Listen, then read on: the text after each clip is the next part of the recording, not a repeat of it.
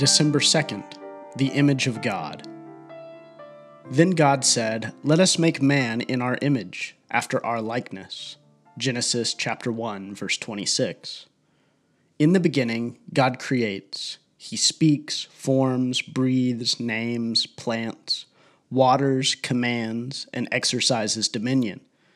And, ha- and as he prepares to create the crown jewel of his universe, mankind, God says to himself, being three, yet one, Let us make man in our image, after our likeness. God intended for humanity to bear his image, to represent him to the rest of creation. This has always been his desire. A world teeming with image bearers, reigning and ruling, shepherding and keeping, gardening and tending on his behalf. So he walked alongside his image bearers and he related to them intimately. How could God be so humble and generous as to make us like him? How can we trust that this is true? Let's consider the incarnation more, more deeply. In the incarnation, the human form was proven suitable for God Himself, as Christ took up residence in a body of flesh, grew up in physical and mental strength, and pumped human blood through His human heart. God created us in his image and his likeness.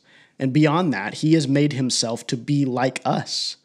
Now, Jesus reigns and rules over all things as the king, a truly human king, the fullness of God's image. After all, he is the image of the invisible God, the firstborn of all creation, as Paul writes in Colossians chapter 1.